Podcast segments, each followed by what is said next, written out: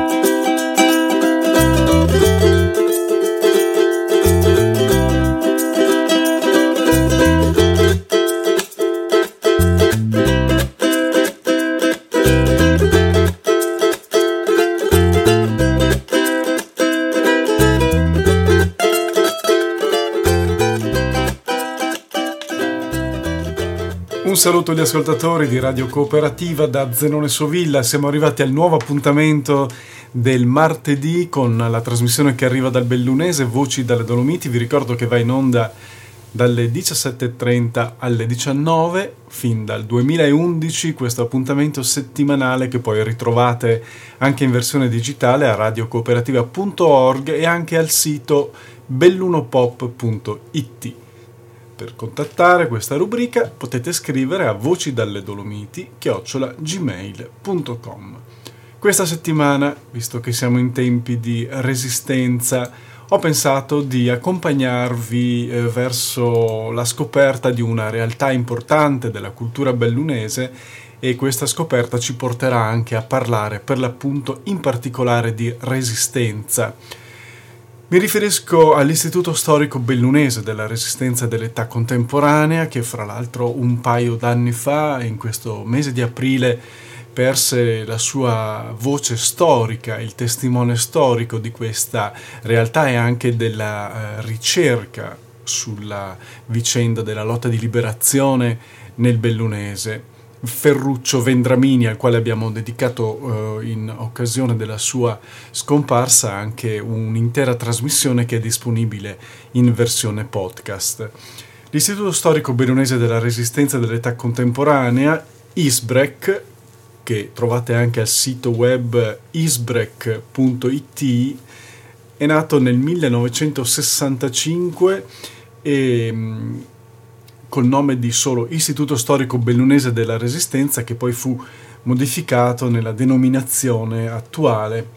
Nacque per iniziativa di un comitato unitario di ex partigiani, di amministratori e di studiosi locali, tutti uniti dal comune intento di promuovere gli studi sulla resistenza e di diffondere gli ideali tra giovani generazioni.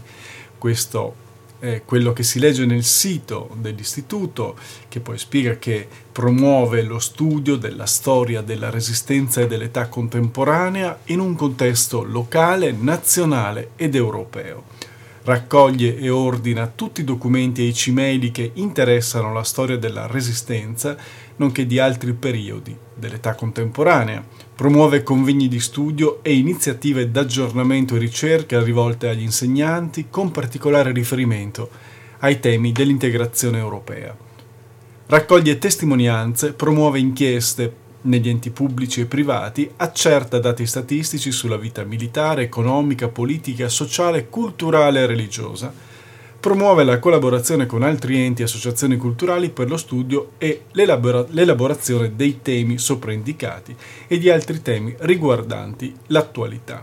L'istituto cura la pubblicazione di una rivista periodica, Protagonisti, assieme a collane di studi, eh, libri e monografie in ordine agli argomenti eh, che appunto trattano le ricerche storiche dell'ISPREC, il quale aderisce all'Istituto Nazionale Ferruccio Parri, già Istituto Nazionale per la Storia del Movimento di Liberazione in Italia, ed è parte di una rete di 68 istituti della resistenza diffusi sull'intero territorio nazionale, istituti della resistenza e di storia. Si ispira naturalmente a valori di pace e convivenza civile derivati dalla lotta di liberazione e sanciti dalla Costituzione italiana. Così si presenta l'Istituto Storico Bellunese della Resistenza che oggi è diretto da Enrico Bacchetti, la cui voce eh, sentiremo tra un po' in uno degli interventi che andrò a proporvi. Vi proporrò infatti alcune registrazioni dall'interessante canale YouTube mm, dell'ISBREC, dell'Istituto Storico Bellunese della Resistenza dell'Età Contemporanea, che contiene testimonianze e mm, vari eh, documentari, fra l'altro quelli eh, del, del documentarista Mirko Melanco, che recentemente ne ha messo a disposizione altri eh, nel canale YouTube del, dell'istituto. Noi ascolteremo però soprattutto alcune registrazioni e ehm, altri, un altro lavoro che vi andrò a proporre fra poco per uh, fare un percorso dal fascismo appunto alla resistenza con un omaggio anche all'amico Ferruccio Vendramini.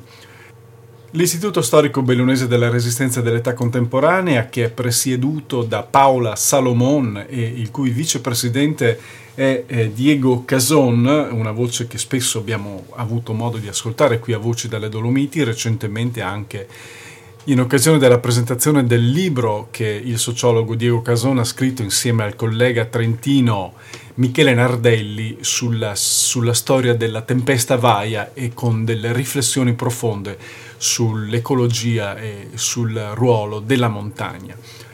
Vi dicevo che appunto la Presidente Paolo Salomon e che l'Istituto Storico Bellunese della Resistenza dell'Età Contemporanea è veramente una miniera anche di conservazione di documenti, eh, documenti sulla Resistenza in particolare, eh, tantissimi, veramente uno scrigno per chiunque dovesse fare delle ricerche e, ehm, e poi anche una biblioteca eh, importante, eh, sempre eh, sui temi in particolare storici della Resistenza, ma non solo. La sede, fra l'altro, è in, un palazzo storico bellissimo in eh, centro a Belluno, nel cuore antico della città, in piazza Mercato, fra Porta Doiona e via Mezzaterra, vale la pena veramente di fare un giro e, e, vedere, visitare l'Istituto Storico Bellunese. Della Resistenza dell'Età Contemporanea che ci accompagnerà oggi in questa trasmissione cominciando da una delle registrazioni rese disponibili nel, ehm, nel canale YouTube e parliamo di nuovo appunto di Ferruccio Vendramini, il suo lavoro eh, che si intitola Il fascismo in piazza, è un percorso nel fascismo bellunese partiamo da lì per scoprire come il regime utilizzò la piazza e la propaganda per creare consenso attorno a sé. La ricerca storica di Ferruccio Vendramini, che è diventata un documentario grazie alla regia di un altro amico, Guido Berretta, una voce nota anche dal punto di vista radiofonico a Belluno, Guido Beretta che ha collaborato spesso con, con l'Istituto Storico della Resistenza e con eh, l'Associazione Partigiani proprio per produrre conoscenza audiovisiva sui temi della lotta di liberazione con molte testimonianze preziose raccolte. La voce di questo documentario è quella di Paolo Vendramini, figlio di Ferruccio Vendramini, che attualmente è tra l'altro il sindaco di Ponte nelle Alpi e che approfitto per salutare a distanza e abbiamo un'antica militanza radiofonica in comune e quindi eh, ascoltiamo eh, la voce eh, di Paolo Vendramini che eh, racconta e legge la, la ricerca di suo padre Ferruccio in questo lavoro dell'Isbrec per la regia di Guido Beretta.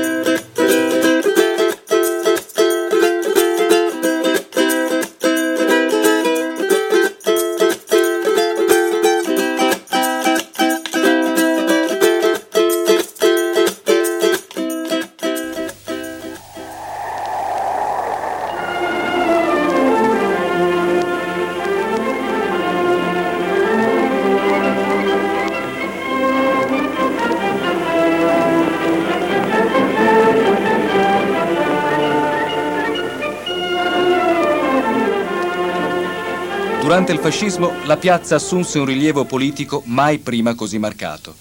Lo spazio interno alla città servì come cassa di risonanza per il regime, ne divenne parte integrante.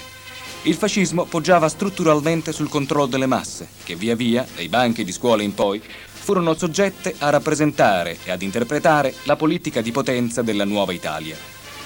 In equilibrio instabile tra imposizione e ricerca del consenso, le organizzazioni in cui si intrupparono giovani e anziani, sportivi e intellettuali, operai e studenti, massaie rurali dopo lavoristi, avevano bisogno di farsi vedere, dimostrare a se stesse, prima ancora che al mondo, quanto fosse cambiato lo stile di vita rispetto alla società precedente. La manifestazione aveva lo scopo di confermare periodicamente l'efficienza del regime, condizionando la folla attraverso uno spettacolo che non mancava mai di avvalersi dei rituali gerarchici si moltiplicò la manifestazione di piazza per cambiare i modi di pensiero e di comportamento che prima del fascismo, con pratiche e ruoli antagonisti, avevano mobilitato i lavoratori per cambiare i rapporti di forza dentro lo Stato borghese. Il gruppo che si esibiva, non importa se impettito nella marcia, con le armi in pugno o con l'attrezzatura sportiva, oppure sfilando e ballando con i costumi folcloristici, rappresentava visivamente la mutazione rispetto al passato. Nella rappresentazione di piazza, tra suono e colore, tra emozione ed emulazione, veniva a cadere la lucidità critica della singola persona, tanto da non riuscire a cogliere l'istrionismo e il grottesco, spesso insito nel gesto del capo, che controllava la regia della scena. Anzi, il suo modo di interpretare il ruolo di capo finiva per diventare l'esempio da imitare. La recita, frequente nello spazio aperto, poteva altresì attenuare il richiamo della realtà quotidiana, che per molte famiglie della montagna continuò ad essere dura e priva di prospettive. Questi spazi aperti a Belluno erano rappresentati da Il Campitello, da Piazza del Duomo, dall'area per le esercitazioni ginniche tra le scuole elementari Gabelli e l'edificio della GIL e il campo sportivo, ora Parco Città di Bologna. La piazza fu dunque il luogo dove meglio si celebrò il totalitarismo. Per la verità, il terreno risultava essere fertile già nell'immediato primo dopoguerra, con la crescita dei partiti di massa e dei movimenti nazionalistici. Per quanto riguarda la contesa iniziale con i socialisti sull'uso della piazza, va detto che questi, pur nella profondità dello scontro, non adoperarono la violenza coordinata militarmente, con spostamenti rapidi tramite mezzi motorizzati e con collegamenti fuori provincia, come invece fu costume degli squadristi anche nostrani.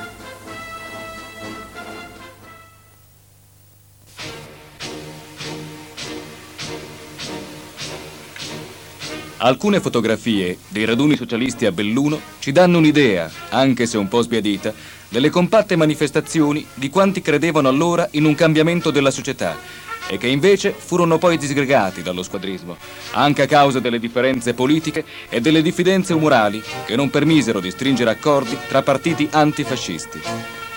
Se nelle elezioni amministrative del 1920 il Partito Socialista Italiano aveva raggiunto la maggioranza assoluta dei voti, conquistando vari comuni, compreso il capoluogo e la deputazione provinciale, nel 1921 già il vento soffiava in altra direzione e l'aspra contesa con i fascisti e i loro sostenitori volse ben presto a favore di quest'ultimi.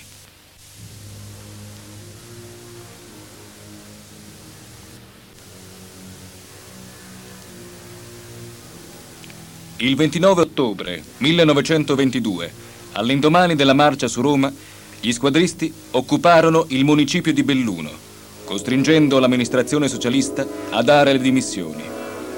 L'amico del popolo del 4 novembre 1922 informa che già nella sera del 28 ottobre squadre fasciste erano affluite a Belluno. Il giorno dopo furono trasmessi i poteri politici dal prefetto al presidio militare. Alle ore dieci e mezza si occuparono le poste, i telegrafi, i telefoni, il municipio, la sede della provincia, nonché il circolo socialista Andrea Costa, in via Mezzaterra. Le stanze a piano terra dell'allora corte d'assise, Palazzo dei Vescovi, servirono per accampare le milizie nere. Il giornale cattolico precisa. La cittadinanza assistette tranquillamente all'azione fascista. Da diverse case vennero esposti i tricolori. I fascisti marciano silenziosi, guidati dai loro capi. Unico incidente fu la devastazione del circolo socialista Andrea Costa. Stai ascoltando Radio Cooperativa. Al posto della borrita festa del primo maggio, da subito il fascismo introdusse quella alternativa del 21 aprile, Natale di Roma. Sacra festa del lavoro italiano, scriveva il settimanale bellunese L'Azione Fascista. Non festa di classe che divide e crea la discordia, ma festa nazionale che unisce. Il lavoro è, deve essere, di tutti, di quelli che pensano e che dirigono, di quelli che ubbidiscono. Non con la sfiducia, ma con l'unione per il supremo bene della nazione. Tutti gli sforzi si coordinano e creano la granitica potenza base indispensabile di ogni popolo forte. Le scadenze fisse delle ritualità del regime furono numerose, ma altrettanto quelle occasionali. Servivano a sovrapporsi a quelle sovversive per cancellarne la memoria e togliere l'identità agli antagonisti più refrattari ai quali non rimase altro che il gesto di sfida isolato. Furono molti gli oppositori al regime a pagare con il carcere, il confino o l'emigrazione forzata.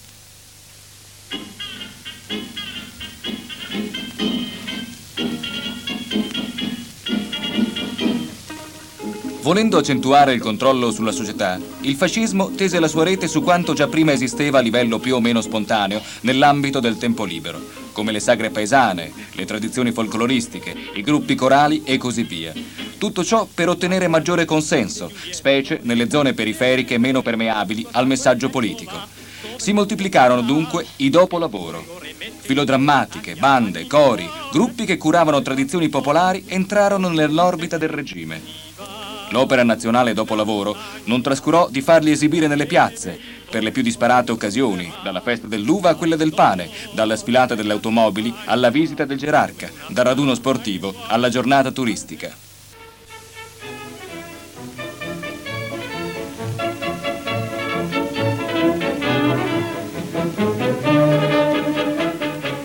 Le ambizioni espansionistiche del regime si concretarono negli anni 30 sia con la partecipazione alla guerra civile spagnola sia con la conquista dell'Etiopia.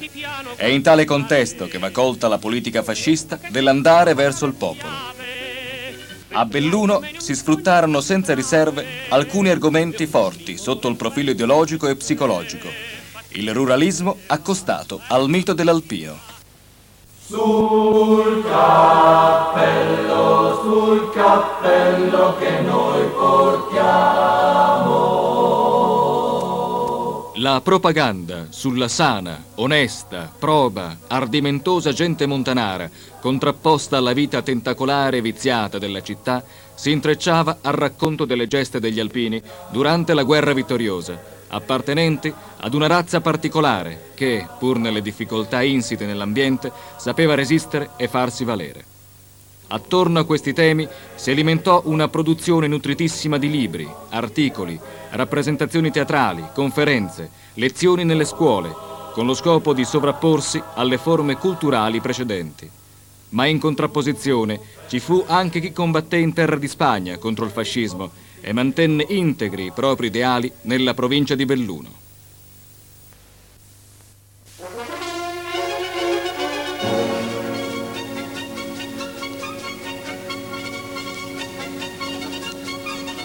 Un altro modo per chiudere l'orizzonte comportamentale e psicologico dentro il fascismo fu l'uso politico dello sport, che permetteva fra l'altro di avvicinare i giovani. È evidente il fatto positivo di iniziare allo sport la massa dei giovani, maschi e femmine, ma in ciò interferivano i progetti razziali e guerreschi del fascismo. Nelle stesse scuole primarie, l'esercizio ginnico diventava veicolo di propaganda del regime. Non è raro il caso di imbattersi in fotografie che ritraggono alunni sul cortile della scuola disposti in modo tale da disegnare la M mussoliniana. La giovinezza ha l'animo continuamente aperto a ricevere impressioni e sentimenti che più non si scordano e che nel fanciullo e nell'adolescente a poco a poco fanno sbocciare l'uomo. Si scriveva nel 1928 a proposito di sport. L'uomo, ovviamente, era quello voluto dal totalitarismo fascista. Ciò serviva anche per togliere ai parroci il primato nell'educazione dei giovani. È proprio in questo campo che prendeva corpo la tensione concorrenziale tra Chiesa e regime. Stai ascoltando Radio Cooperativa. La presa fascista sui giovani passava inoltre attraverso l'organizzazione di viaggi, di raduni, di campeggi. Erano momenti di vita collettiva durante i quali restavano impresse parole d'ordine ben calibrate. Era sempre Mussolini che si preoccupava di dare esempio, praticando tutti gli sport e dispensando ricompense. Così il settore assunse il carattere di una vera e propria questione nazionale. Importante è la manifestazione provinciale dei costumi tenutasi in Campitello nel 1934 in occasione del primo agosto bellunese, promosso dalla federazione fascista. Sfilarono, in mezzo a tanta folla e osservati da giornalisti di alcuni organi di stampa nazionali, i gruppi folcloristici che l'Opera Nazionale Dopolavoro aveva allevato o fagocitato in quasi tutti i comuni della provincia. C'erano ben 63 cori popolareschi che si esibirono poi al parco vicino a Piazza Piloni. Mentre si ballava e si cantava, soffiando sul clarinetto e spiegando al mantice della fisarmonica, c'era chi pensava di incanalare le pur gioiose attività dopolavoristiche attestate dalle fotografie dell'epoca nell'esaltazione del regime. La gioia di vivere, di lavorare, di morire, se necessario, per il Duce e l'Italia fascista.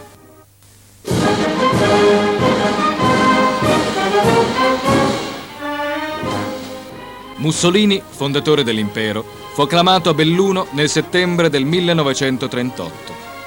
C'erano state in precedenza altre visite importanti. Nel 1926 Vittorio Emanuele III aveva inaugurato il monumento agli Alpini e il ponte della Vittoria sul Piave, sostando anche in piazza Campitello.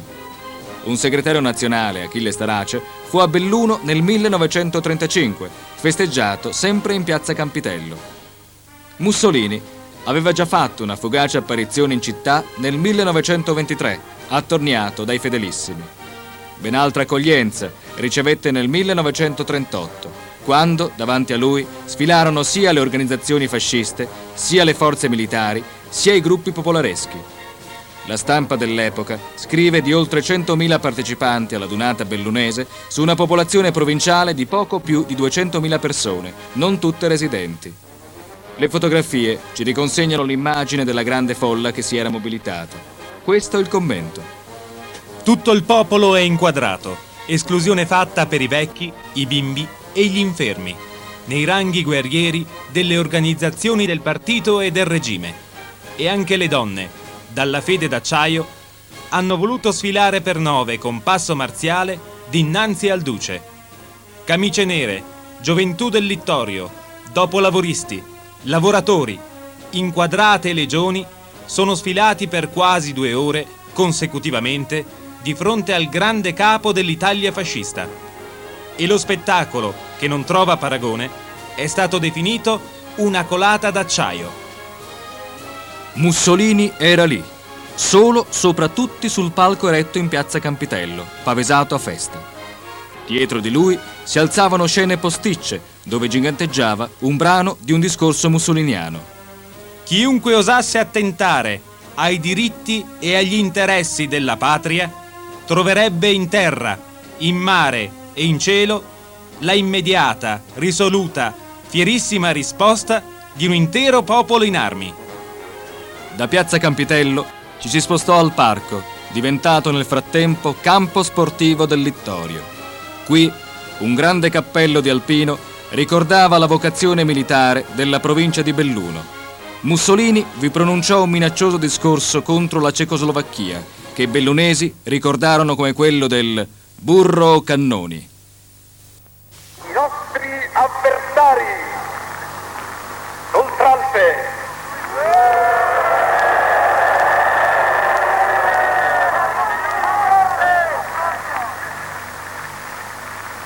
legati ancora a ideologie più che superate, trapassate,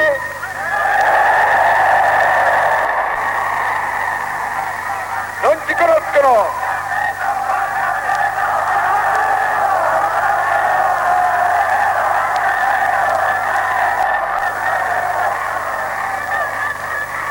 ci conoscono e sono troppo stupidi per essere pericolosi. Ebbe tempo di visitare l'Istituto Tecnico Industriale e di inaugurare il nuovo edificio delle poste e telegrafi. Alla sera assistette all'esibizione di gruppi folcloristici dal balcone della prefettura, dove trascorse poi la notte. Sulla parete del Duomo campeggiava la scritta Duce. Stai ascoltando Radio Cooperativa. Mussolini tornò per la terza volta in provincia il 19 luglio 1943, quando ci fu l'incontro con Hitler a Villa Gaggia,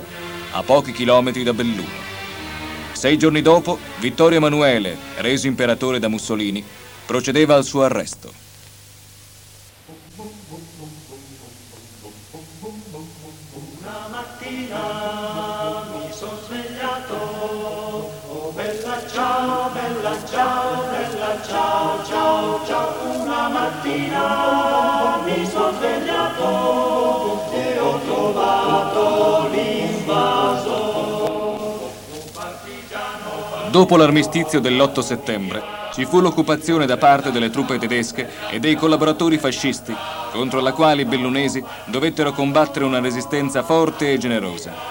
Piazza Campitello, proprio per essere il cuore della città, non passò indenne attraverso lo scontro che coinvolse tutti, senza esclusione di colpi.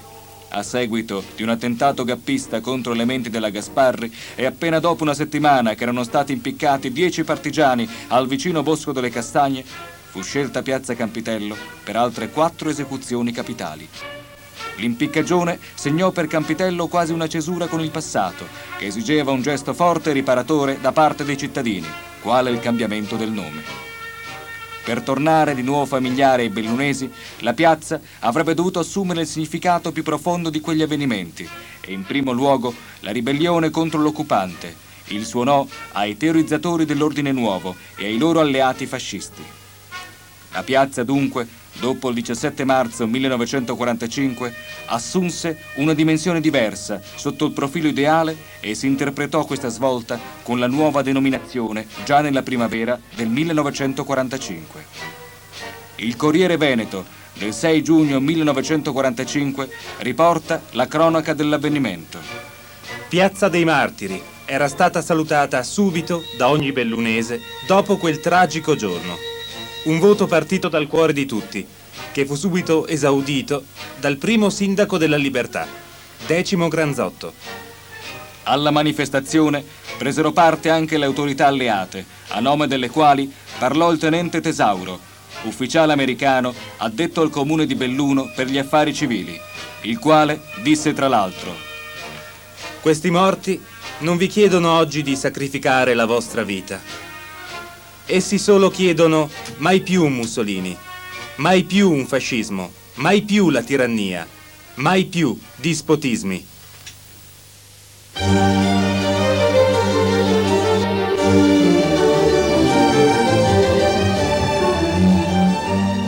Era Il fascismo in piazza dello storico bellunese Ferruccio Vendramini, un documentario per la regia di Guido Beretta e la voce eh, narrante era quella di Paolo Vendramini, figlio di Ferruccio.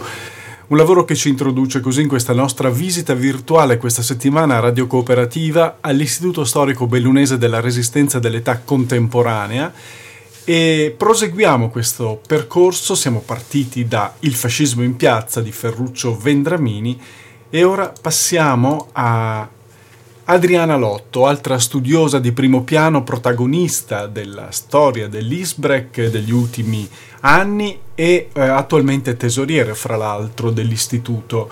Ascoltiamo Adriana Lotto eh, che presenta un libro edito dall'Isbrec e da lei stessa curata eh, dedicato appunto alla resistenza al fascismo, una provincia di montagna di fronte al fascismo, il caso bellunese.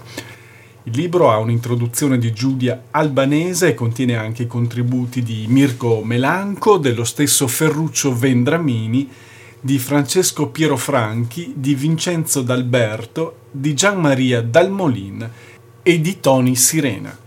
Ecco dunque Adriana Lotto che parla del libro Una provincia di montagna di fronte al fascismo, il caso bellunese.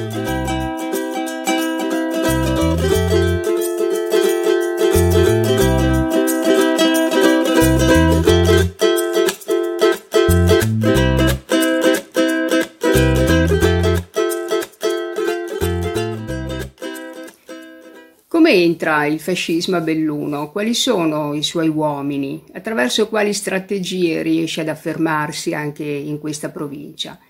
Una prima risposta a queste domande è contenuta nel volume edito dall'Istituto Storico Bellunese della Resistenza dell'età contemporanea dal titolo Una provincia eh, di montagna di fronte al fascismo, il caso bellunese. Un gruppo di studiosi eh, ha cercato di dare appunto questa prima risposta attraverso eh, ricerche eh, parziali molto spesso perché la documentazione a volte manca proprio. In ogni caso possiamo dire che eh, il fascismo entra a Belluno con la costituzione del primo fascio di combattimento, che data fine ottobre 1920. In realtà nel 19 c'era stato il tentativo di mettere in piedi un fascio primigenio sull'onda appunto di quelli eh, fondati da Mussolini il 23 marzo 1919, con un programma talmente eterogeneo che aveva attratto anche elementi della sinistra massimalista, ad esempio l'avvocato Renato Angoletta per quel che riguarda questa provincia, assieme a cattolici e a vecchi liberali. Questo primo fascio però aveva avuto vita breve e eh, nell'ottobre appunto del 20 nasce il primo e vero e proprio fascio di combattimento di Belluno. Quali sono eh, gli uomini che eh, vi aderiscono e che poi eh, diventeranno i primi veri fascisti di questa provincia? Beh, sono ad esempio studenti del liceo classico Tiziano, accompagnati non di rado da uno zio o, da, o dal padre, eh, sono negozianti, commercianti, eh, sono impiegati eh, delle pubbliche, degli enti pubblici, eh, la prefettura, eh, la, la provincia, il, il, comune, le poste, eh, l'ufficio del registro e via dicendo.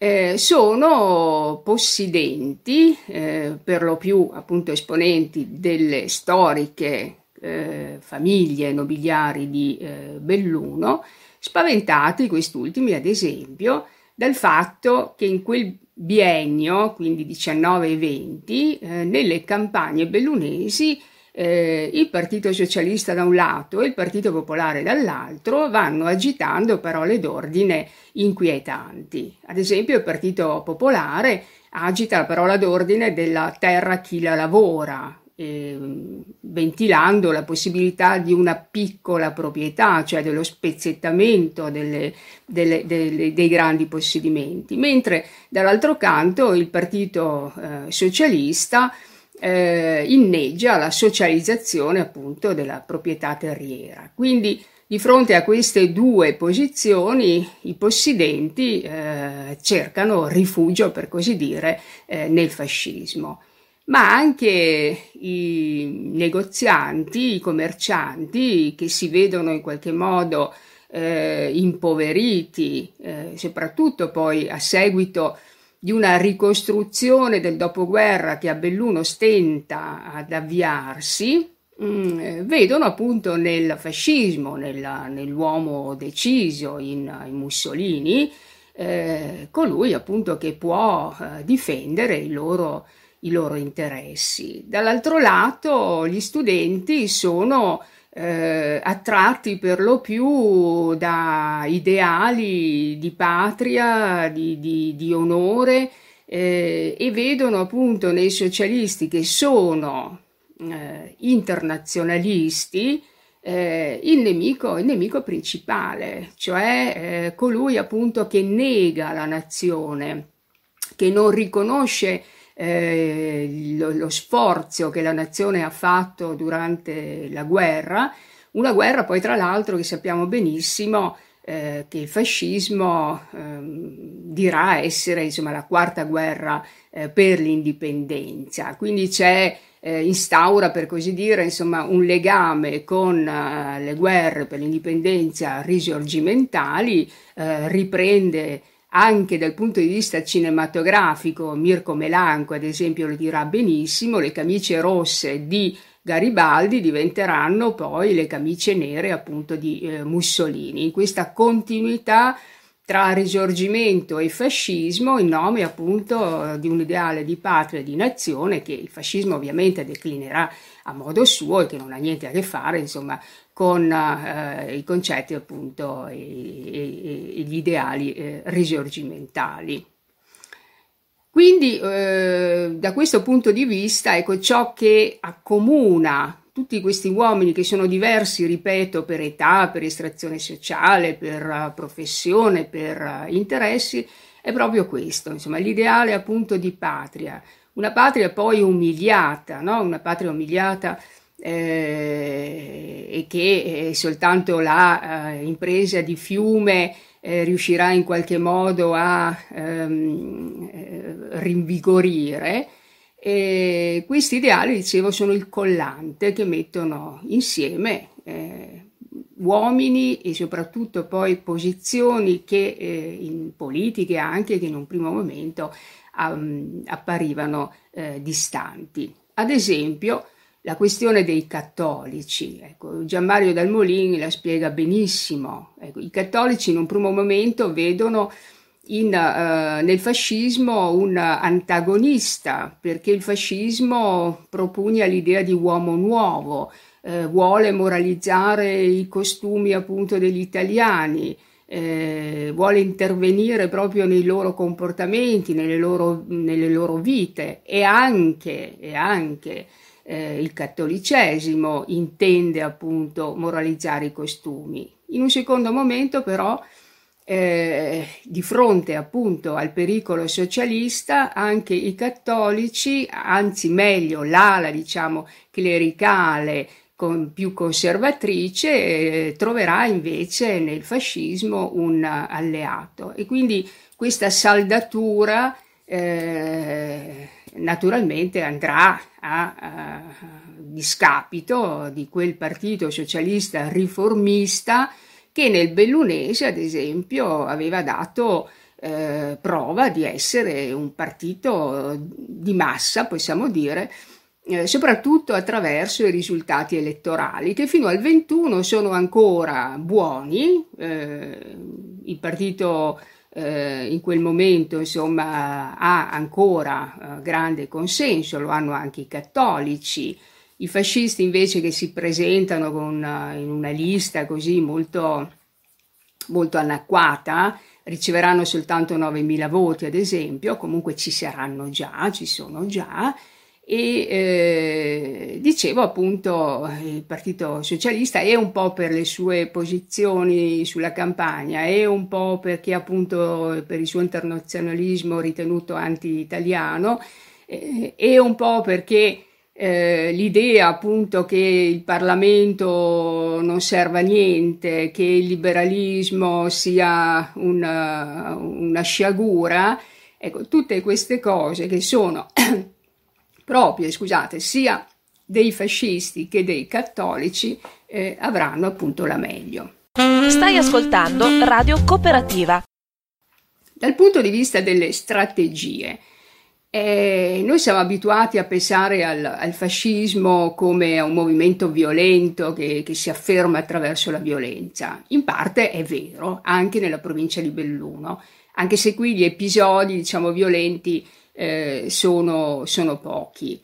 Eh, già nel 21, ad esempio, la squadra padovana, me ne frego, arriva da Padova a disturbare il uh, festeggiamento del primo maggio in Agordo, C'è, ci sono tafferugli, eh, la polizia ovviamente non interviene, eh, ci sono i fatti anche per così dire goliardici di Belluno nel settembre di quell'anno, nel 21 ad esempio, un gruppo di eh, studenti eh, si presenta eh, davanti al municipio di Belluno e obbliga i vigili eh, urbani ad aprire il portone. Eh, salgono sul terrazzino sopra la, il portone appunto della, del municipio e issano la bandiera italiana il grido di Eia Eia Eia là, insomma viva l'Italia. E mh, mm, ci sono poi ovviamente episodi più brutali, no? la bastonatura e l'obbligo ad andarsene, ad esempio, del segretario eh, di origine ferrarese, Granata, della Camera del Lavoro di eh, Belluno. Ci sono una miriade di, di, di, di episodi, eh, piccoli episodi, diciamo, di eh, tafferugli, di bastonature. Però ecco, non solo attraverso la violenza il fascismo si ehm, afferma, ma anche attraverso le vie, possiamo così dire, legalitarie. Quindi sicuramente le elezioni del 21, ad esempio, eh, ma anche attraverso quella che io ho chiamato l'occupazione dolce dell'amministrazione comunale, di quella provinciale. Cioè il fascismo mette i suoi uomini ecco, nelle, nell'amministrazione e soprattutto in quelle associazioni combattentistiche dei reduci eh, che si sentono male rappresentati a livello nazionale e che vogliono appunto essere riconosciuti per il sacrificio che hanno fatto eh, in guerra.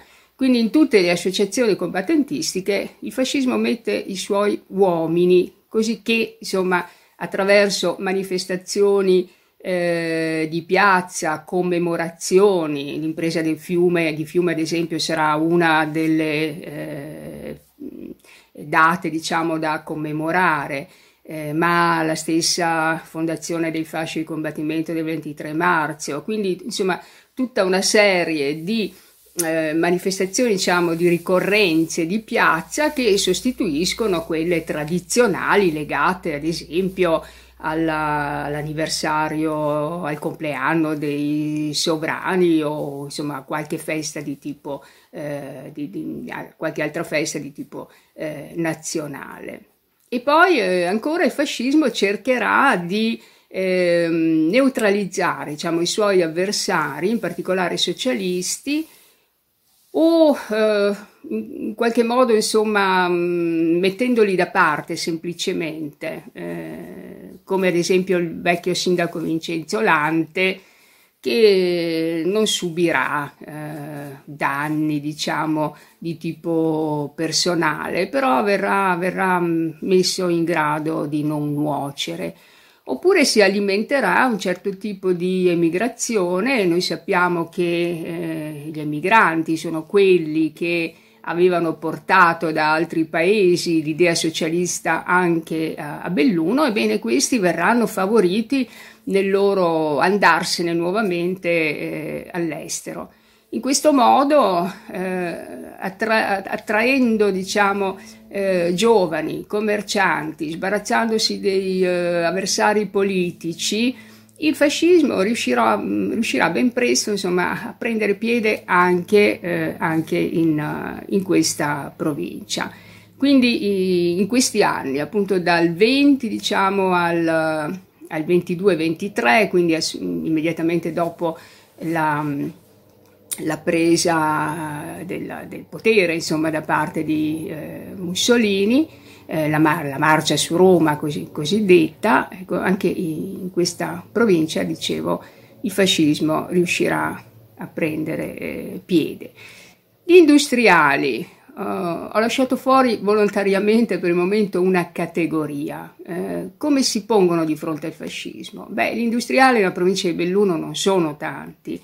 Eh, quelli diciamo di una certa consistenza sono legati al, all'utilizzo, allo sfruttamento delle acque, eh, agli impianti eh, idroelettrici, soprattutto nella parte alta della provincia, quindi ad esempio insomma, un nome famoso è quello di Valentino eh, Vascellari, ma poi abbiamo anche Achille Gaggia che è appunto il numero uno insomma, in provincia della, della Sade.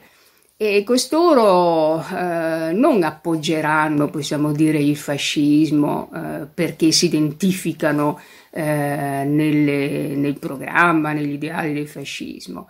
Ehm, dal momento che sono in concorrenza tra di loro, ecco, cercheranno di mettere, di favorire all'interno appunto dell'apparato diciamo eh, di potere fascista belluno i, i, di, di, di, favorire i loro uomini.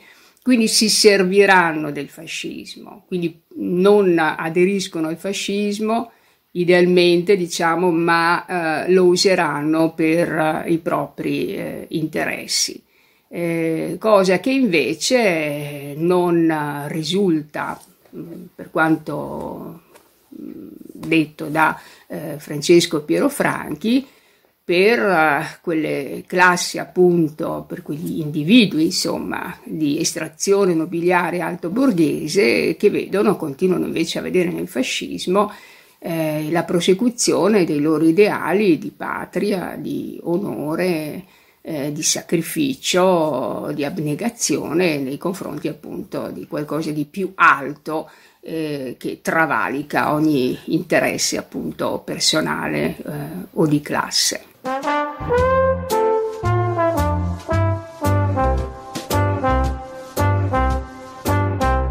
Stai ascoltando Radio Cooperativa, un emittente con molte trasmissioni di attualità, di cultura e di impegno sociale con la possibilità per gli ascoltatori di intervenire usando il numero di telefono fisso 049 880 90 20 o per gli sms 345 18 91 685. Nessuna interruzione pubblicitaria perché non dipende da alcuno sponsor commerciale. Radio Cooperativa si regge sul lavoro volontario di conduttori e amministratori e vive con la generosità di ascoltatori e soci che l'aiutano finanziariamente. Per farlo basta collegarsi al sito www.radiocooperativa.org che contiene tutto quello che può essere utile per sostenerla. Oppure si può usare il bollettino postale con il numero 120 82 301 intestato a Informazione e Cultura via Antonio da Tempo 2, 35 131 Padova. La frequenza principale è sui 92.7 MHz. Buon ascolto!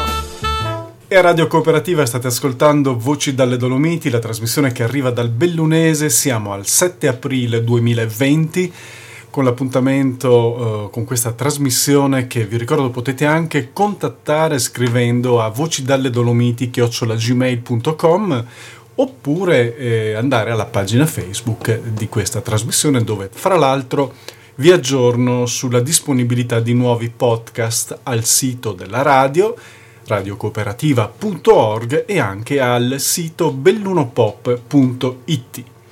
Abbiamo ascoltato poco fa eh, la presentazione di un libro eh, a cura di Adriana Lotto, esponente storica, studiosa, molto nota a Belluno e appunto impegnata da tanto tempo nell'ambito dell'Istituto Storico Bellunese della Resistenza, che è l'oggetto di questa trasmissione. Vi sto accompagnando in questo viaggio alla scoperta di questa realtà ultradecennale nata appunto alla metà degli anni 60 in provincia di Belluno e al, per lungo tempo ehm, il protagonista eh, principale di questa grande comunque costellazione di studiosi fu Ferruccio Vendramini che purtroppo è scomparso due anni fa e sul quale trovate eh, un ricordo anche nelle trasmissioni di eh, Voci dalle Dolomiti e nei podcast.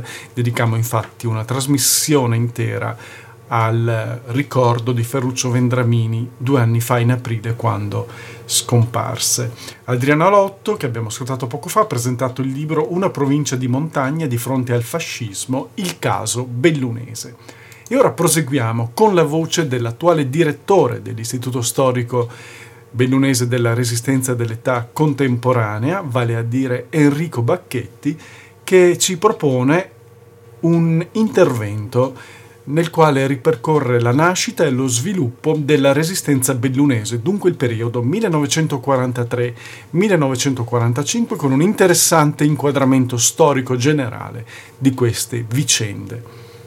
Anche in questo caso trovate i materiali che vi faccio ascoltare disponibili in versione audiovisuale nel canale YouTube dell'Istituto Storico Bellunese della Resistenza e dell'Età Contemporanea.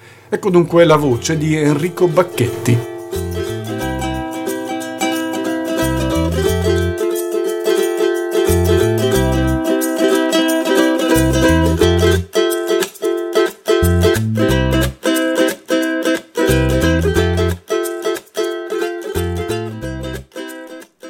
Per parlare di resistenza in Italia e nella provincia di Belluno bisogna partire da due considerazioni fondamentali.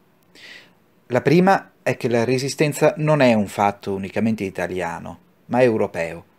In tutti i paesi d'Europa si sviluppa un movimento resistenziale. La seconda è che per parlare di resistenza in Italia bisogna considerare il contesto in cui questa si forma, ossia l'estate del 1943. Siamo agli inizi di luglio e gli anglo-americani organizzano una massiccia operazione sbarcando in Sicilia. Questa operazione consente agli alleati di aprire un nuovo fronte nella guerra e di portare il conflitto direttamente in Italia. In questo modo il nostro paese, che fino a quel momento aveva portato la guerra in tutta Europa e in Africa, si trova improvvisamente ad essere teatro di guerra gli inglesi e gli americani sbarcano in Sicilia e rapidamente la occupano, nell'arco di pochi giorni. L'Italia è interessata poi da altri fatti eclatanti, il primo dei quali, vale la pena ricordarlo, è il bombardamento di Roma del 19 luglio 1943. Per la prima volta Roma viene bombardata e in particolare il quartiere del Verano. In questa immagine possiamo vedere ad esempio il Papa che, uscito da San Pietro, si reca al Verano e in un abbraccio simbolico si unisce alla folla dei romani, impressionati e sconcertati dall'esperienza di quel primo bombardamento. Quello stesso giorno, però, Mussolini non è a Roma. Si sta incontrando con Hitler nel cosiddetto incontro di Feltre. Tale incontro si svolge in realtà in comune di Sedico, a Villa Gaggia, che si trova tra Sedico e Belluno per la precisione. L'incontro ha lo scopo di rinsaldare i rapporti tra Hitler e Mussolini. In particolare, il duce spera di ottenere da Hitler nuovi e più cospicui aiuti in termini di uomini e di mezzi da spostare in Italia per fronteggiare appunto lo sbarco degli anglo-americani avvenuto qualche settimana prima. In realtà, però, per Mussolini i giorni sono contati. Rientrato a Roma il 24 luglio, in una riunione del Gran Consiglio del fascismo, si vota per le sue dimissioni e il suo allontanamento dalla carica di capo del governo. Effettivamente il re il giorno dopo comunicherà a tutta Italia che Mussolini si è dimesso. In realtà è una dimissione forzata e Mussolini viene addirittura arrestato e portato in prigionia sul Gran Sasso. Il nuovo capo del governo viene individuato nel generale Pietro Badoglio, maresciallo d'Italia. A questo punto vengono immediatamente intavolate delle trattative con gli anglo-americani per arrivare a un armistizio che viene firmato nei primi giorni di settembre e reso noto poi l'8. Gli italiani a quel punto pensano che la guerra sia alla fine. In realtà stanno per cominciare i venti mesi più duri per quanto riguarda il nostro paese. È in questo contesto che il nostro paese vede fiorire la resistenza. L'Italia si trova a questo punto divisa sostanzialmente in tre aree. Nel sud e nelle isole il Regno d'Italia. Sta in piedi solo per la massiccia presenza di truppe anglo-americane. Nel centro e nel nord si costituisce un nuovo Stato, la Repubblica Sociale Italiana. La guida è affidata di nuovo a Mussolini, che proprio in quei giorni viene liberato dai tedeschi dalla sua prigionia sul Gran Sasso e viene messo a capo di questa nuova compagine, di questo nuovo Stato. Una terza area è costituita dalle due zone d'operazioni, la zona d'operazione delle Prealpi e del litorale adriatico, che si trovano nella parte nord-orientale dell'Italia. Si tratta di aree sottoposte al diretto controllo dei tedeschi. A noi bellunesi interessa soprattutto la zona d'operazione delle Prealpi. Questa si costituisce attraverso l'unificazione delle tre province di Trento, Bolzano e Belluno, che diventano di fatto un'area sottoposta al diretto controllo dei tedeschi. A questo punto in Italia comincia la resistenza vera e propria. Quando parliamo di resistenza, però, non dobbiamo pensare a un fatto che si colloca unicamente in quei venti mesi. In realtà potremmo parlare di una lunga resistenza, che dura circa vent'anni, ossia tutto il periodo in cui il fascismo controllò il nostro paese. Furono moltissime le italiane e gli italiani che si impegnarono attivamente, ma di nascosto, contro il regime fascista e molti furono per questa ragione perseguitati, picchiati, incarcerati, deportati al confino o addirittura eliminati. Ebbene, sono queste persone che, ritrovata la libertà e ritrovato il coraggio di parlare e agire, fin dall'8 settembre cercano di organizzare in tutta Italia e anche nel Bellunese dei comitati di liberazione che hanno il compito fondamentalmente politico di preparare il terreno e di costruire le basi di una nuova Italia. Un'Italia che non sia più fascista, che cioè non sia più sotto il controllo di un dittatore, ma che sia democratica e libera. Anche a Belluno, subito dopo l'8 settembre e quindi subito dopo l'armistizio, si formano i CLN, questi comitati di liberazione nazionale, che altro non sono che dei piccoli organismi costituiti da cinque persone al massimo, rappresentanti i cinque partiti fondamentali che si trovano a combattere contro il nazifascismo. Si tratta della Democrazia Cristiana, del Partito Comunista, del Partito Socialista, del Partito d'Azione, del Partito Liberale, insomma tutto lo, lo schieramento di persone e di ideali che non si riconoscono nel fascismo e che anzi gli ideali del fascismo e il governo fascista lo vogliono assolutamente cancellare dall'Italia. Stai ascoltando Radio Cooperativa. Anche da noi, nel nostro territorio come nel resto d'Italia, a fianco ai comitati di liberazione, si formano però anche delle formazioni partigiane vere e proprie, dei gruppi combattenti. Il primo nucleo, il Boscarin, viene fondato da una ventina di giovani, alcuni bellunesi, altri provenienti da altre zone dell'Italia o addirittura dall'estero, dall'ex Jugoslavia o dall'Unione Sovietica. Questo primo gruppo si forma agli inizi di novembre del 1943 presso la casera La Spasema, in una valle alle spalle di Lentiai. Lì ha inizio il lungo percorso che durerà 20 mesi e che vedrà la progressiva crescita del movimento resistenziale nella nostra provincia fino alla conclusione vittoriosa della guerra. Ma tale crescita avviene lentamente e faticosamente. Il primo fatto eclatante che porterà ad una vera e propria esplosione del movimento partigiano si ha nel giugno del 1944.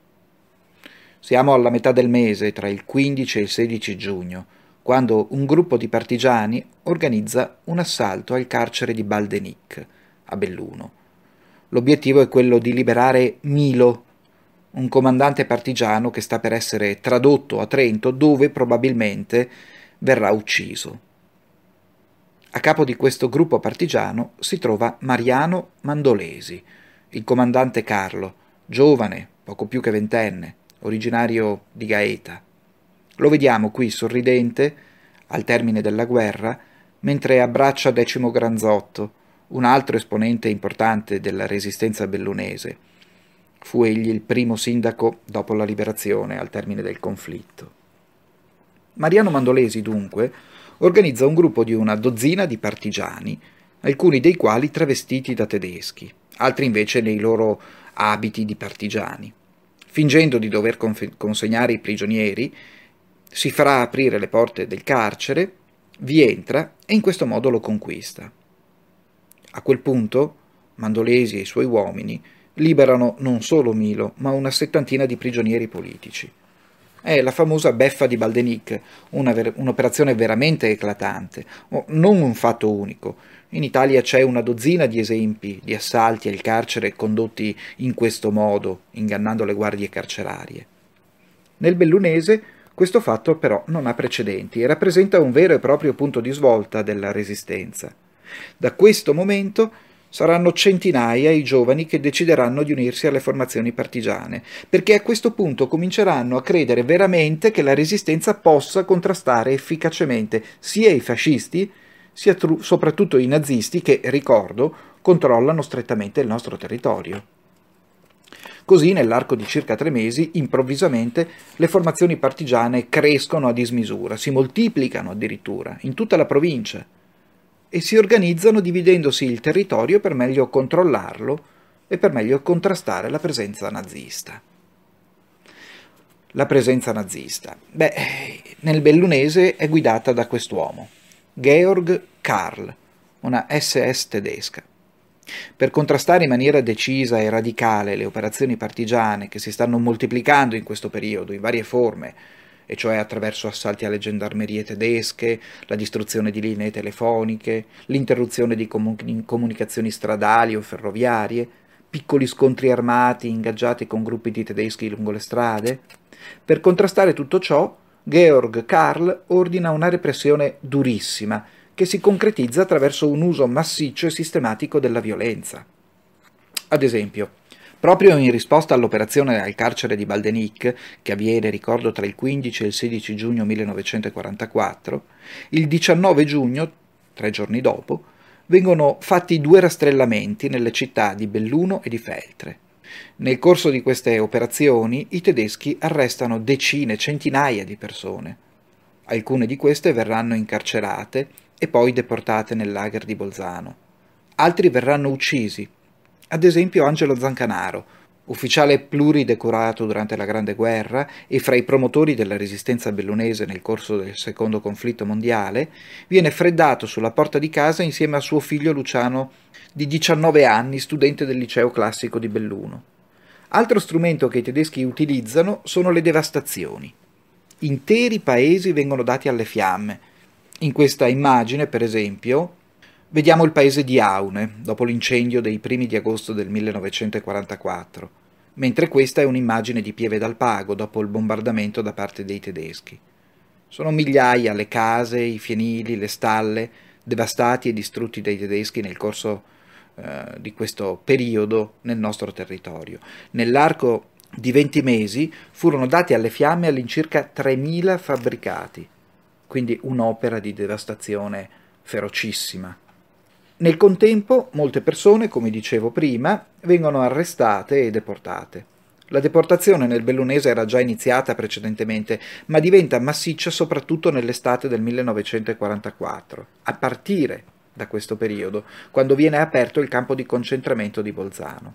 Qui finiranno centinaia di bellunesi, sia uomini che donne, giovani, adulti, anziani, persone di ogni estrazione sociale, di qualsiasi provenienza nella maggior parte dei casi sono considerati oppositori politici e quindi persone da isolare, deportare appunto, e in alcuni casi eliminare. Sempre legata al lager di Bolzano, vale la pena ricordare la visita che il vescovo di Belluno, Girolamo Bortignon, fece al campo il venerdì santo del 1945. Fatto direi più unico che raro, a un mese dalla fine della guerra, il vescovo ottiene il permesso di entrare nel campo di Bolzano per celebrare la messa con i propri diocesani. Un altro strumento che i tedeschi utilizzano per controllare il territorio è l'esecuzione pubblica degli oppositori. Sono decine le persone che vengono impiccate o freddate con colpi di arma da fuoco nelle strade della nostra provincia. In questo caso vediamo il partigiano Fulmine impiccato nel settembre del 1944. Un altro episodio molto famoso e importante è l'impiccagione di dieci partigiani al Bosco delle Castagne, nei pressi della città di Belluno, avvenuta il 10 marzo 1945. Tra questi uomini spicca il nome di Montagna, Mario Pasi, medico ravennate, arrivato nel Bellunese e qui diventato capo partigiano. Arrestato e torturato ferocemente, riesce a sopravvivere a fatica alle sevizie. Addirittura ad un certo punto, facendo uscire un biglietto dal carcere, chiede ai suoi compagni che gli mandino del veleno, perché non resiste più alle torture. Pochi giorni più tardi, il 17 marzo, altri quattro prigionieri, partigiani, vengono impiccati in Piazza dei Martiri a Belluno e lì lasciati, esposti alla vista dei cittadini per tre giorni, prima che i corpi siano deposti e portati in cimitero. Infine, la tortura. Anche questo è uno strumento durissimo che i tedeschi utilizzano in maniera sistematica, naturalmente per estorcere informazioni ai prigionieri. Tuttavia i tedeschi non utilizzano solamente la forza bruta, cercano di sfruttare anche altri meccanismi, per esempio cercano di dare lavoro alle persone. E dare lavoro è molto vantaggioso per i tedeschi per due ragioni. In primo luogo, perché in questo modo si hanno braccia forti che svolgono dei lavori a favore dell'esercito eh, nazista. I bellunesi vengono inquadrati nella organizzazione TOD, una struttura presente in tutta l'Europa, occupata dai nazisti, che si preoccupa di lavori a favore dell'esercito. Nello stesso tempo, pagando questo lavoro, i tedeschi danno da mangiare. In tal modo cercano di creare un clima non ostile tra la popolazione e semmai di provocare una frattura tra la popolazione civile e i gruppi di partigiani. Ma chi sono questi partigiani? Beh, hanno le origini più diverse. In questo caso vediamo ad esempio una scheda del partigiano Natale. Oh, Natale naturalmente era il nome di battaglia, tutti i partigiani hanno un nome di battaglia e con questo si chiamano molto spesso ignorano il vero nome dei compagni e questa è una misura precauzionale molto importante. I partigiani sanno infatti che se dovessero essere arrestati verrebbero torturati pesantemente per estorcere loro delle informazioni. Non conoscendo i nomi dei compagni non possono svelare nulla riguardo alla formazione, se non minime notizie. In questo caso Natale è figlio di un minatore, ha studiato fino alla quarta elementare, è un bracciante, già inquadrato nella brigata Settimo Alpini dell'esercito italiano durante la campagna militare in Montenegro. Una persona, dice la scheda, che non ha particolari interessi politici, un apolitico, a differenza per esempio di quest'altro partigiano, Momi, diplomato, albergatore anche lui inquadrato nell'esercito fino all'8 settembre 1943, Momi ha tendenze politiche ben definite, è un democratico cristiano e dunque partecipa alla lotta di liberazione non solo per cacciare i tedeschi dalle nostre terre, ma anche con delle convinzioni politiche ben solide. Costruirsi delle idee politiche è per i partigiani una questione fondamentale. Stai ascoltando Radio Cooperativa. I partigiani non devono essere banditi, devono essere uomini e donne che lottano e combattono portano la morte e rischiano la propria vita, ma sempre per un ideale superiore, e questo ideale è la costruzione di un'Italia libera e democratica. È per questo che tutte le volte che è possibile i partigiani di qualsiasi formazione tengono la cosiddetta ora politica, cioè si ritrovano per discutere, di discutere di politica, di quello che stavano facendo, di cosa avrebbero potuto fare, di come sarebbe stata l'Italia di domani, ma per dare un valore politico e nobile alla guerra, i partigiani utilizzano anche un altro sistema, ossia la stampa.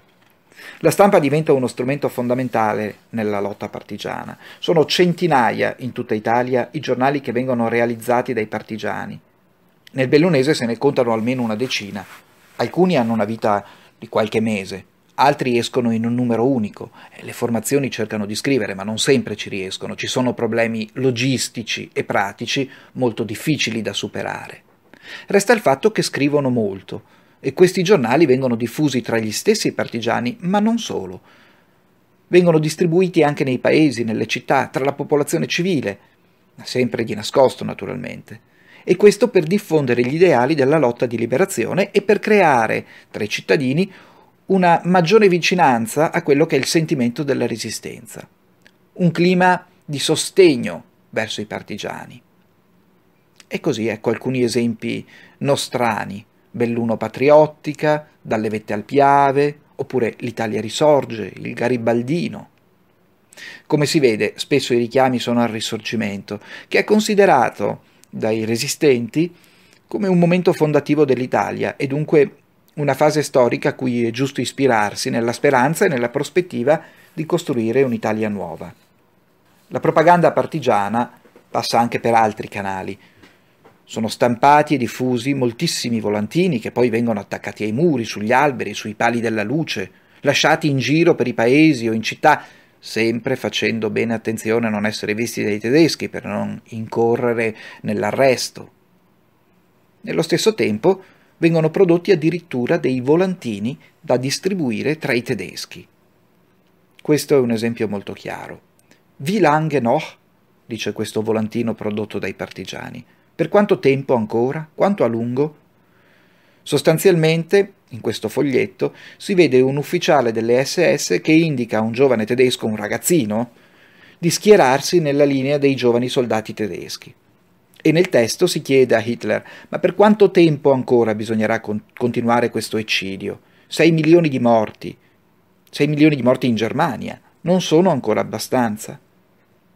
Questo volantino doveva circolare tra i soldati tedeschi. Ecco la ragione per cui è scritto in lingua tedesca e doveva servire a creare sgomento tra le forze nemiche e spingere i soldati a disertare, ad abbandonare la guerra e magari a passare dalla parte opposta, quella degli antifascisti, degli antinazisti. Naturalmente tutta l'attività dei partigiani si svolge non senza difficoltà. Come fanno ad armarsi, a trovare il cibo, a recuperare, che ne so, la carta, le macchine da scrivere per stampare i loro giornali, per scrivere i propri documenti? Beh, lo fanno in modi diversi. Le armi se le guadagnano ad esempio assaltando le caserme, controllate dai tedeschi, oppure uccidendo i tedeschi, in combattimento, e prelevando le armi dei nemici morti. Nel contempo, il cibo, gli altri generi di cui necessitavano, se li procuravano tra la popolazione civile, talvolta provocando anche delle rimostranze. I partigiani però, di norma, non vanno a rubare, i loro prelevamenti sono di tipo diverso. Ogni volta che devono procurarsi qualcosa, lasciano un buono, un buono di requisizione, equivalente al valore della merce prelevata. A guerra terminata, quando finalmente il nazifascismo sarà stato sconfitto, il proprietario del bene potrà ottenerne la restituzione, oppure, se andato perduto, verrà risarcito presentando appunto il buono che gli era stato rilasciato. In questo modo i partigiani si sostengono in tutto e per tutto e ogni giorno lottano. Sono centinaia, forse migliaia le operazioni che vengono compiute nel nostro territorio nell'arco di quei venti mesi, fino alla conclusione della guerra. E la conclusione arriva alla fine di aprile del 1945. Come è noto, il 25 aprile si festeggia ogni anno la liberazione d'Italia, perché quello è il giorno del 1945 in cui le grandi città del nord, Milano, Torino, Venezia, eccetera, si sollevano per cacciare definitivamente i nazisti e i fascisti. Tuttavia a Belluno l'insurrezione non può avvenire in questo stesso giorno. Belluno, come detto prima, faceva parte della zona d'operazione delle Prealpi e dunque era sotto lo stretto, rigido controllo dei tedeschi. Quindi, nel bellunese, L'insurrezione finale viene rinviata di alcuni giorni. Nella nostra provincia si combatte ferocemente, in modo particolare tra il 27 aprile e il 1 maggio, giorno in cui si registrano gli ultimi feroci scontri che provocheranno diversi morti da una parte e dall'altra. Ma a quel punto le sorti del Reich tedesco, cioè dell'impero tedesco, e del fascismo italiano sono ormai segnate. Il primo maggio, anche in provincia di Belluno, arrivano gli inglesi e gli americani, e i tedeschi ormai si arrendono in maniera incondizionata. La guerra è finita. È un momento di grande festa per gli italiani, che si concretizza nel nostro territorio con una grande cerimonia che si svolge il 25 maggio, una grande sfilata di tutti i partigiani per le vie della città. In quella giornata viene fatta la consegna delle armi. I partigiani depongono definitivamente le armi e le consegnano alle autorità militari alleate. Nonostante migliaia di italiani si siano armati contro il nazifascismo, l'Italia esce però dalla guerra come paese sconfitto. Certo, l'Italia avrebbe visto questa stessa conclusione anche senza la lotta partigiana, ossia gli inglesi e gli americani avrebbero sicuramente sconfitto i nazifascisti, anche senza l'apporto dei partigiani. Tuttavia, la lotta partigiana rappresenta un momento fondamentale per il nostro paese, perché in quel momento prima decine, poi centinaia e migliaia e decine di migliaia di italiani prendono coscienza di quelli che sono i propri doveri di cittadini e di patrioti. Capiscono di dover partecipare alla caduta della dittatura e alla costruzione di una nuova Italia.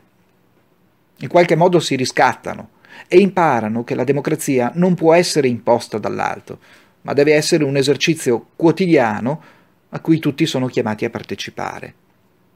E dunque possiamo ben definire la Resistenza come il momento fondativo dell'Italia repubblicana e davvero, come è stata definita dai partigiani, ma anche da uomini politici e da studiosi negli anni successivi e fino a oggi, può essere considerata un secondo risorgimento.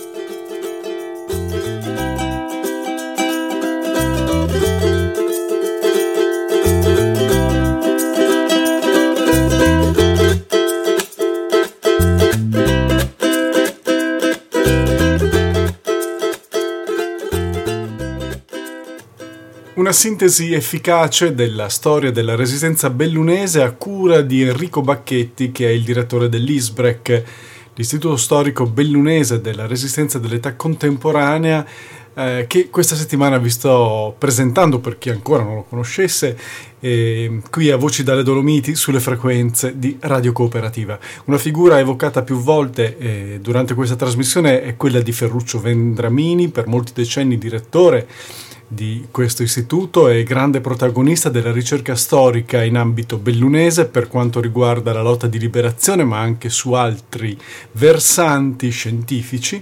E ora eh, voglio proprio proporvi la voce di eh, Ferruccio Vendramini, qui tratta dal canale YouTube dell'archivio storico del comune di Belluno si tratta di una serie di testimonianze messe online dall'archivio per uh, illustrare il uh, senso del lavoro di ricerca storica e come sentirete dalle parole di Ferruccio Vendramini si coglie proprio la passione storica e l'invito a tutti affinché ci sia una attenzione, una collaborazione, una sensibilità sul tema appunto della memoria e dell'indagine sul nostro passato, così importante per comprendere e costruire il nostro presente e il nostro futuro. Ecco dunque questa breve testimonianza di Ferruccio Vendramini per l'archivio storico del comune di Belluno. Eh, sono Ferruccio Vendramini e in questo archivio ho trascorso parecchie ore, parecchie ore di lavoro e di divertimento, certamente anche di divertimento.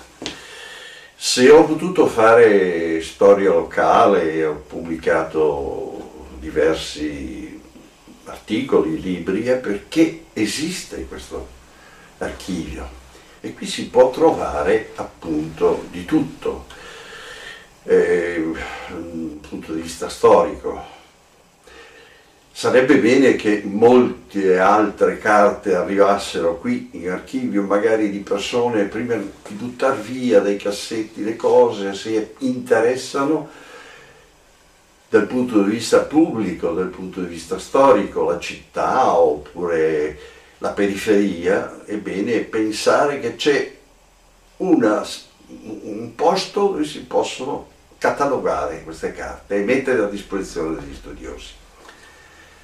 E perché questa differenza tra memoria e storia? Ecco, io vorrei insistere un attimo su questo. La memoria personale è importante e ognuno ce l'ha, mette a disposizione della, dei propri amici, dei propri parenti, ma la storia è un'altra cosa.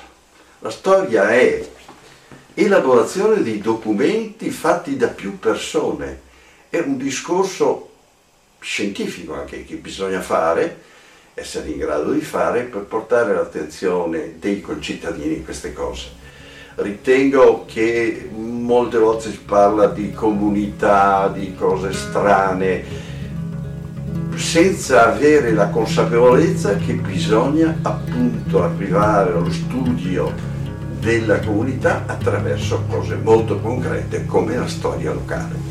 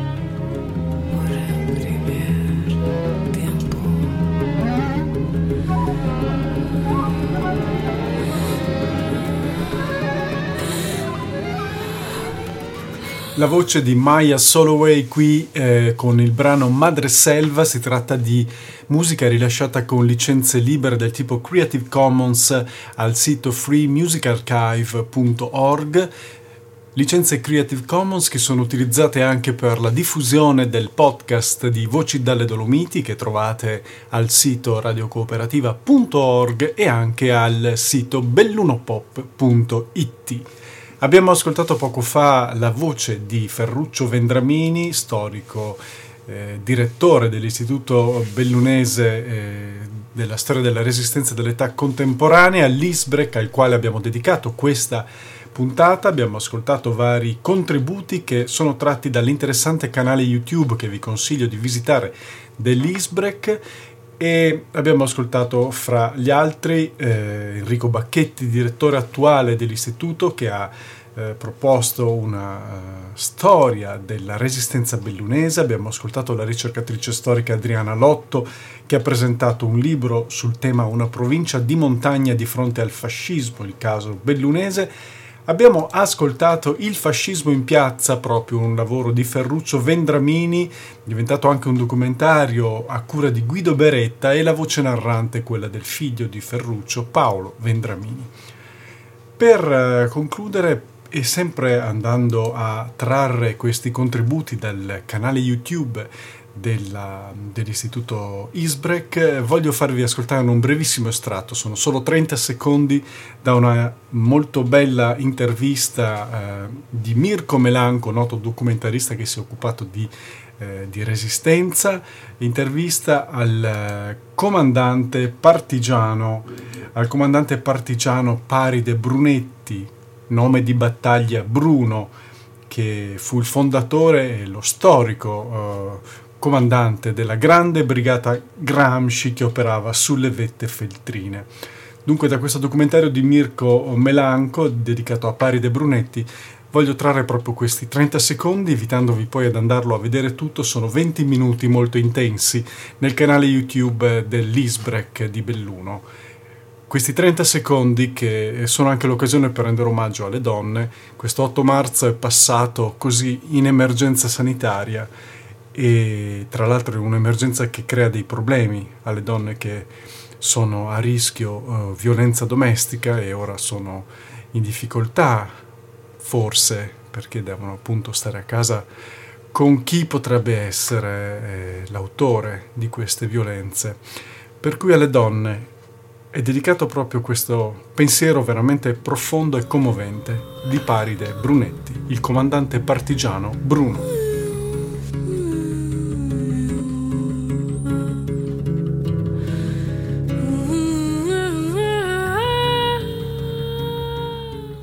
Resistenza era impossibile senza l'aiuto proprio delle donne bellunesi.